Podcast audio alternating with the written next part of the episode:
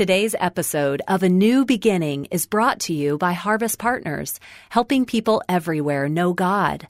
Learn more at harvest.org. And while you're there, browse our library of free ebooks designed to help you grow in your faith. As Christians, we should be discerning, but not condemning. The Bible even says, speak the truth in love. Now, the problem is some will speak the truth, but not in love. They use the Bible like a weapon to destroy. Often, the truth hurts. Do we enjoy hurting people with the truth? Pastor Greg Laurie says we should be compelled by love, God's love. Our desire should always be to restore, not condemn a person in sin. This is the day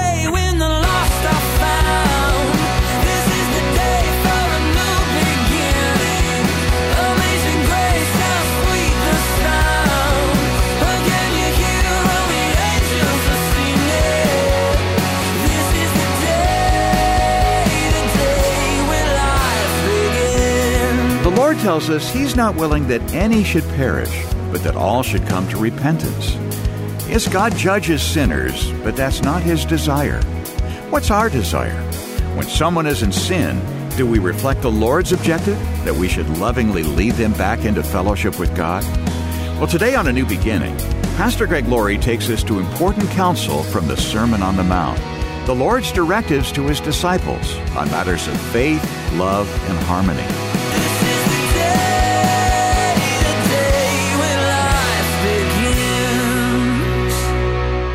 You know, people sometimes ask me, what is your favorite verse from the Bible? That's hard for me to answer because I have a lot of favorite verses from the Bible. A lot of it depends on what I'm going through in a given moment. And then I might say, oh, I really love this verse for this kind of a situation, and I love another verse for another kind of a situation. But according to Amazon.com, the verse most commonly highlighted in the Bible is Philippians 4. It says, Don't worry about anything, but pray about everything, and the peace of God that passes all human understanding will guard your heart and mind in Christ. That verse would definitely make my top 10.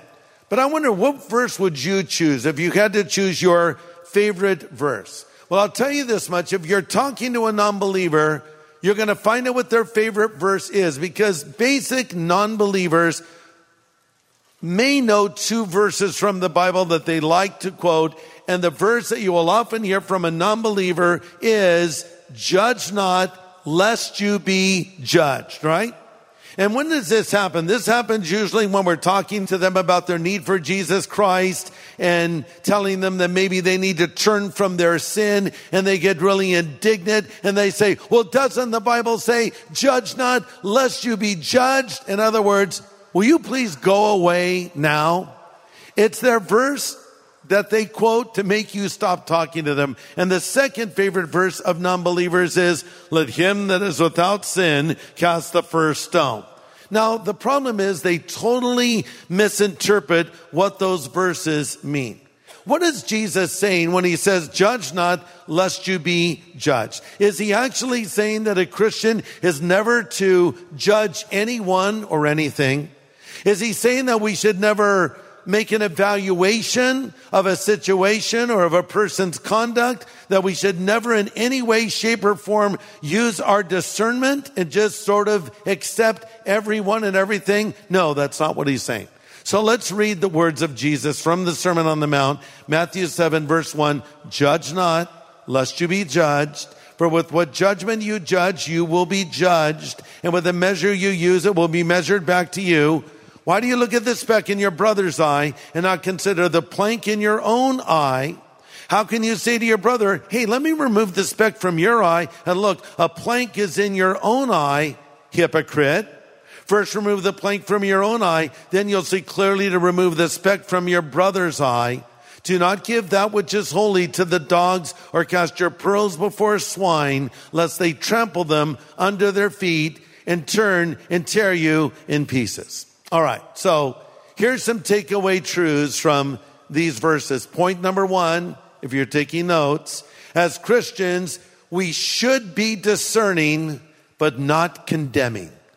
Let me repeat that. As Christians, we should be discerning, but not condemning. Again, verse one, judge not lest you be judged. Now, before we tell you what it does mean, let's find out what it doesn't mean. It doesn't mean that a Christian loves and accepts everyone in as far as we never comment on their actions or their conduct or their lifestyle. Because the reality is, if you really care for someone, you need to tell them the truth. And sometimes you have to confront people about the sin that maybe they're in that's keeping them from God. The Bible even says, speak the truth in love. Now the problem is some will speak the truth, but not in love. They use the Bible like a weapon to destroy. If the Bible is a sword, and it is, it's not given to decapitate people. It should be thought of as a scalpel to bring healing to people. A scalpel in a surgeon's hands to help a person. But some people weaponize the Bible and they use truth like a sledgehammer. So it's all truth and no love. But then there are those that it's all love and no truth. They'll just say, Oh, that's okay. Oh, I understand. Oh, it's okay with God if you keep doing that. And that is also incorrect. So we have to find the right balance. I mean, if you really care about someone, you'll tell them the truth. Say you're going out with one of your friends, you know, for dinner and they have a giant stain in the middle of their shirt. You might say, Did you want that giant stain in the middle of your shirt? Uh, or by the way, you have spinach in your teeth, actually in all of your teeth. They're covered in spinach. What happened? You know, but you tell them for their own good, uh, because that's what friends do. Well, if that's true, should we not tell them if there is sin in their life? Proverbs 27, 5 says, open rebuke is better than secret love. Faithful are the wounds of a friend, but the kisses of an enemy are deceitful. If you have some friends that will tell you the truth, those are true friends. Okay, know that. Because a true friend will stab you in the front, not in the back. Does that make sense? See, someone who isn't your friend, though, to your face, they'll say, You're awesome, you're great, everything's cool, everything you're doing is wonderful, even though they know it isn't. But a true friend will tell you to your face, you know what, I love you, man, and I gotta warn you, this could be your downfall, this could hurt you, and because I care about you, I'm gonna tell you the truth. Yes, we have to make evaluations and judgments. So when someone says that Christians should never judge, that's incorrect. You say, but we just read, judge not lest you be judged. I'll get to that in a moment. Because there are many verses that actually tell us as Christians to judge, to make evaluations, and to exercise discernment. Look at verse six. Jesus says, don't give that which is holy to dogs. Now, obviously, he is saying that by a certain person's reaction, they're like a dog. So that's an evaluation. I have to determine who a dog is, and I'll deal with this in a moment. Who is a dog? I mean, what are we talking about here? Someone wearing a flea collar? I don't know. Yeah, so that there's an evaluation. Then Jesus says in verse 15, beware of false prophets who come to you in sheep's clothing. Well, how am I going to determine who a false prophet is unless I make some kind of a judgment? You see, so there is a place for judgment. The Bible even says judgment begins in the house of God. 1 Peter 4 17. And 1 Corinthians 6 2, don't you know the saints will judge the world? And if the world will be judged by you, are you unworthy to judge the smallest matters? So yes, I am to make evaluations and judgments. It's very important. But having said that, what does it mean when Jesus says, judge not lest you be judged? A better translation clears this up quickly. The better way to translate the statement of Christ in Matthew 7 verse 1 is not judge not lest you be judged, but rather condemn not lest you be condemned. There's a big difference. I am to make judgments. I am to make evaluations. I am to use my discernment. But having said that, I am not to condemn a person. I judge for identification, not for condemnation. I need to refrain from hypercritical, condemning judgment. And there are people that love to just judge the whole planet. And in their mind, everyone's motives are always wrong and they're hypercritical of every person. I heard about an old guy who went over to the preacher's house to watch him fix his roof. And the preacher's up there hammering a shingle down and he looks down at the old codger and says, what are you trying to pick up some tips on carpentry? The old guy says, No, I just want to know what a preacher says when he hits his thumb with a hammer. that's just a guy waiting for you to slip up. And to be honest, there are people waiting for you to slip up. Let me take it a step further. There are people that want you to slip up. You know, they're, they're, they're watching, hey man, you're a hypocrite. You went one mile over the speed limit. I saw you do it. You know, they're looking for you to make a mistake that they can hang their doubt on. So the idea here is condemn not lest you be condemned. We should not be condemning other people. I like a statement of old J. Vernon McGee. You know, he's been in heaven for years now, but he's still on the radio. And one thing I heard him say once was the only exercise some Christians get is jumping to conclusions and running down others.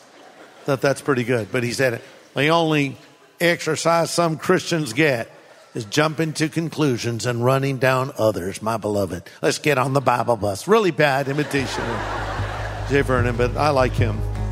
But that's true. Pastor Greg Laurie will have the second half of his message in just a moment.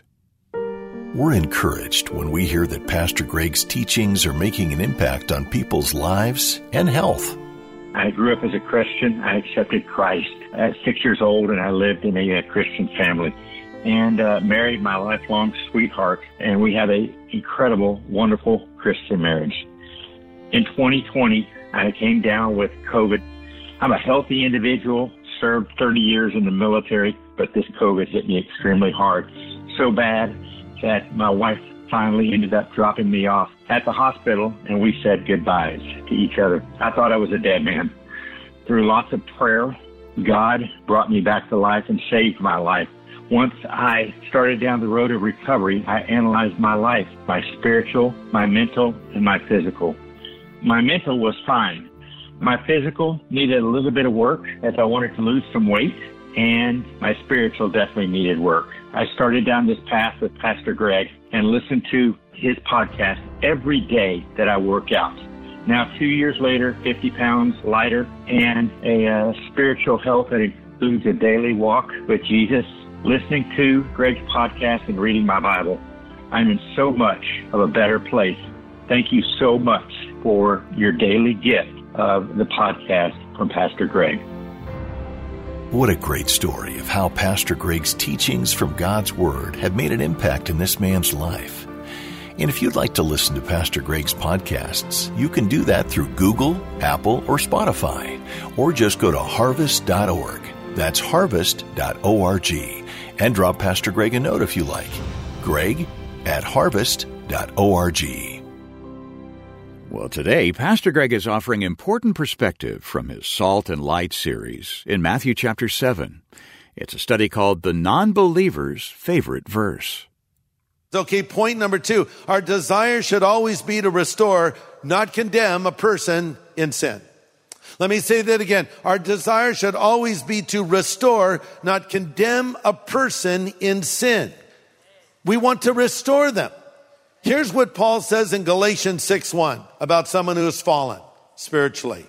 Brother, if someone is caught in sin, you who are spiritual should kick them while they are down and tell as many people as possible. You ever read that verse? No, you haven't because it's not in the Bible. I just made it up. But by the actions of some, you would think it is in the Bible. Someone stumbles, hey, kick them when they're down and tell everybody about their fall. No, the Bible says love covers a multitude of sins. I want to help you get back up on your feet. Remember that commercial that's still out there now. And I'm not making fun, well, a little, but I'm making fun of that person that plays the role of an older person who has fallen. She's like, I've fallen and I can't get up. It's like, I'm not laughing at anyone who's fallen. I'm just saying the way she said is, is, you know. Anyway, so and so they have this device that you wear, right? And, and you push a little red button, which, you know, you have to walk around with that device or the red button, which is, yeah, I'm that person that falls a lot, right? But, you know, I'm now seriously, there are people who have fallen and they can't get up. They don't know how to get up. They don't know how to get out of the pit they're in. They don't know how to break free from the addiction they're in. They don't know how to leave the lifestyle they're in. That's where you come in. That's where I come in as a Christian. You who are spiritual, restore them. So it doesn't say if someone's overtaken in a fault, kick them when they're down. Here's what it does say. If a brother or a sister is caught in a sin, you who are spiritual should restore them gently. But watch yourself, or you may also be tempted. Carry each other's burdens. In this way, you will fulfill the law of Christ. By the way, this phrase, caught in a sin, implies it was not premeditated. It's a person who lowered their guard and they were caught like an animal in a trap. It wasn't intentional, but yeah, they messed up and it is our job to restore them. How? Gently. In fact, the word restore means to set a broken bone or put a dislocated limb back in place. So if you've broken your arm, I'm not going to manhandle you and twist it back into its proper place. I'm going to probably try to get you to uh, uh, hospital as quickly as possible, have a professional help you, but I, I want to assist you. See, this is what we want to do restore. The classic example of this is the woman caught in the act of adultery. She's grabbed by the religious leaders who are setting a trap for Jesus. They throw her down at his feet and they say, The law says she should be stoned. What do you say? Jesus looks around and he says, Well, and he bends down and he writes something in the sand. And then he stands up and says, let him that is without sin among you cast the first stone. And the Bible says they left from the oldest to the youngest. So there's some connection between what he wrote in the sand and them leaving from the oldest to the youngest. What do you think he wrote in the sand? I guess he may have written the name of one of the people and maybe the sin they were committing, maybe their so-called secret sin that they thought nobody knew about. Whatever it was, it cleared the house out quickly. So all these self-righteous religious hypocrites leave and Jesus turns to the woman and says, woman, where are your accusers? He uses an interesting word for woman. It's a, a word of respect, like ma'am, lady. She'd probably never been called that before. Ma'am, where are your accusers? She says, I have none, Lord. He says, neither do I condemn you. Go and sin no more. See, that's what you do when someone has fallen. Your objective is to restore them again. Number three, I cannot see a speck in my friend's eye if I have a telephone pole in mine. And by the way, I think Jesus is using humor here. I think Jesus used humor all the time. And I think Jesus smiled a lot and laughed a lot. Well, can you prove that biblically? Well, I know children were drawn to him. And, I see humor in many of his teachings. Now, the Bible does say he was a man of sorrows and acquainted with grief, but that's not speaking of his general demeanor all the time. That's specifically talking about that moment or period of time when he was headed to the cross of Calvary as the weight of the world was on his shoulders. But in general, I think Jesus was quick to smile and he would use humor to make a point. Uh, certainly a camel going through the eye of a needle was a humorous illustration, and this is as well. Matthew 7 verse 3. Why do you look at a speck in your brother's eye and not consider the plank in your own eye? How can you say to your brother, Oh, let me remove the speck from your eye and look, a plank is in your own eye. Now, by the way, the word that is used here for plank is a very large piece of wood. And the word used for speck would be like a piece of sawdust. So let me update this translation. Why are you looking for a tiny piece of sawdust in your friend's eye when you have a telephone pole in your eye? And I think people probably chuckled. Yeah, we get it. And so he's making a point that we're so quick to go after minutia in one Christian's life when we are guilty of a lot worse in our own life. You show me a condemning, hyper judgmental person, and I don't think that's a sign of spirituality. I think that is a sign of possible sin in their life. And it's interesting because the word that is used here would imply that the reason I'm so quick to see it in your life is because I have a lot more of it in mine. Okay? So careful what you're always criticizing people for. Maybe that's your issue. Maybe you're projecting your sin on them. Well, you know, that person's so proud and they're, maybe it's you. Maybe you're describing yourself actually. And maybe the reason you're so quick to see it in someone else's life is because you're so familiar with it in your own life. You see? And so that's what Jesus is saying here is don't be that person. So first remove the plank from your eye, verse five. And so the idea here is not that I should not try to help somebody who has, uh, you know, some sawdust in their eye or a sin in their life. But before I can do it, I have to get it out of my own life. He says, first remove the plank. First confess your sin. You know, forgiven people should be forgiving people. And if you're so quick to judge others, here's my question for you. Are you prepared to be judged with the same type of judgment you give to others? Because that's exactly what Jesus says. Verse two, with the judgment you judge, you will be judged. And with the measure you use, it will be measured back to you. So be careful. Point number four, some people just don't want our help. Some people just don't want our help. Verse 6 Don't give what is holy to dogs, nor cast your pearls before swine, lest they trample them under their feet and turn and tear you in pieces. Casting a pearl before a swine is giving something valuable to someone who does not care. Pigs like to live in slop and filth. That's how pigs roll. The reason they live in the slop is that's actually how they cool themselves off.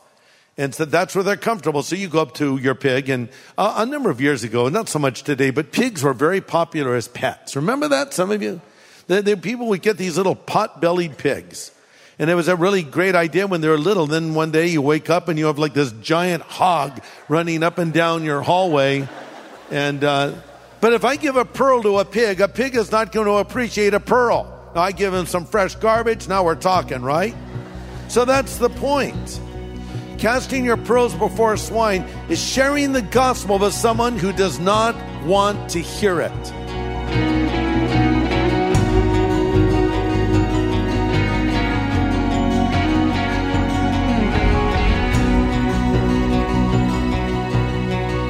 Pastor Greg Laurie has more to come in this message called The Non-Believer's Favorite Verse. It's practical counsel from the Lord's Sermon on the Mount today, here on A New Beginning. Well, Pastor Greg, we're so excited that your new film, an evangelistic documentary, is about to come out. Johnny Cash, The Redemption of an American Icon. Yeah. Uh, now, in your book on Johnny Cash, you write the story of Johnny Cash is a roadmap for every conflicted soul, for whom redemption too often seems a destination far off the beaten path. Right. There are a lot of conflicted souls who would find great hope in Johnny's story, wouldn't they? Absolutely. You know, Johnny Cash was an American original. He was authentic. He was real. He was touchable. Let me contrast Johnny Cash with Elvis Presley. There was a movie that came out recently about Elvis and showed the rise and fall of Elvis, who tragically died in the, his 40s. Him and Johnny had similar careers. They started out around the same time. They were both recorded originally by Sam Phillips at Sun Studios in Memphis, Tennessee. Uh, they both had huge careers. Elvis became the king of rock and roll. Johnny effectively became the king of country music. They both dabbled in drugs. They both had struggles with amphetamines initially to keep them going on the road. But of course, Elvis's struggles ended up taking his life at an early age. Johnny continued with the struggles, but ultimately in the end returned to the Lord. And so we've made a brand new documentary film called Johnny Cash, The Redemption of an American Icon. It's been produced and directed by the Erwin brothers, who are best known for their films Woodlawn, I Can Only Imagine, I Still Believe, and the soon to be released Jesus Revolution. That's going to happen next year. We'll tell you more about that later. But this brand new documentary film, Johnny Cash, The Redemption of an American Icon, is done with the support of the Johnny Cash estate. You'll hear interviews with Johnny's sister, uh, Joanne Cash Yates, as well as his son, John Carter Cash, and country superstars that admired him like Tim McGraw, uh, Sheryl Crow, Wynonna Judd, and many others. So this is a powerful film. It's kind of a behind the scenes look at the struggles of this man who really, when it was all said and done, was a man of God. You see, the Christians thought he was too secular and the secular people thought he was too Christian. Johnny often straddled two worlds and had these struggles, but in the end, he turned to the Lord. He never denied his faith, and he grew very strong in his faith, especially toward the end of his life, and also did some of the best recordings of his career toward the end of his life. So this is all shown in this brand new film, Johnny Cash, The Redemption of an American Icon. And it's coming to a theater near you. It's going to be what is called a Fathom event. Fathom is an organization that will purchase theaters on select nights where you can go and see special films. That's how you're going to be able to see Johnny Cash, The Redemption of an American Icon. So, Dave, Tell them how they can get tickets. Sure, and uh, we should say time is of the essence here. Tickets are going fast. So make arrangements at our website right away, harvest.org. We're making tickets available to our Harvest partners and other friends who recognize the effectiveness of Harvest Ministries in reaching out with the gospel, and they want to help with a generous donation. It's a Fathom event, and the dates are coming up soon. You'll find the dates at harvest.org or call us at 1 800 821 3300. Again, that's 1 800 821 3300. And you can reach us anytime 24 7. Well, Pastor Greg, tomorrow is a notable day, although some may not be thinking about it right now. It's called Giving Tuesday. Right. And we hope our listeners are open to God's leading in that direction. Isn't that right? Yeah, that's right, Dave. Tomorrow is Giving Tuesday, and what a great opportunity to think about investing in things that matter. And I'll tell you, I can't think of anything that matters more than the salvation of men and women. And you know us here at Harvest, you know that we believe in preaching the gospel. You know that we give opportunities for people to come to Christ. And every year, thousands and thousands of people do pray and ask Jesus Christ to come into their life. So on Giving Tuesday tomorrow, would you prayerfully consider making an investment in getting the gospel to our nation? Give a gift to Harvest Ministries. We'll put it to good use. And let me just say in advance, thank you for that and God bless you. How do we respond when someone doesn't want to hear the good news and is outright hostile?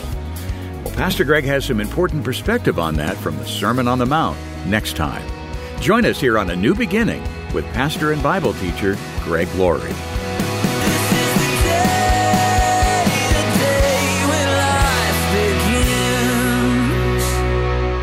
Hey, everybody. Thanks for listening to this podcast. To learn more about Harvest Ministries, follow this show and consider supporting it. Just go to harvest.org. And to find out how to know God personally, go to harvest.org and click on Know God.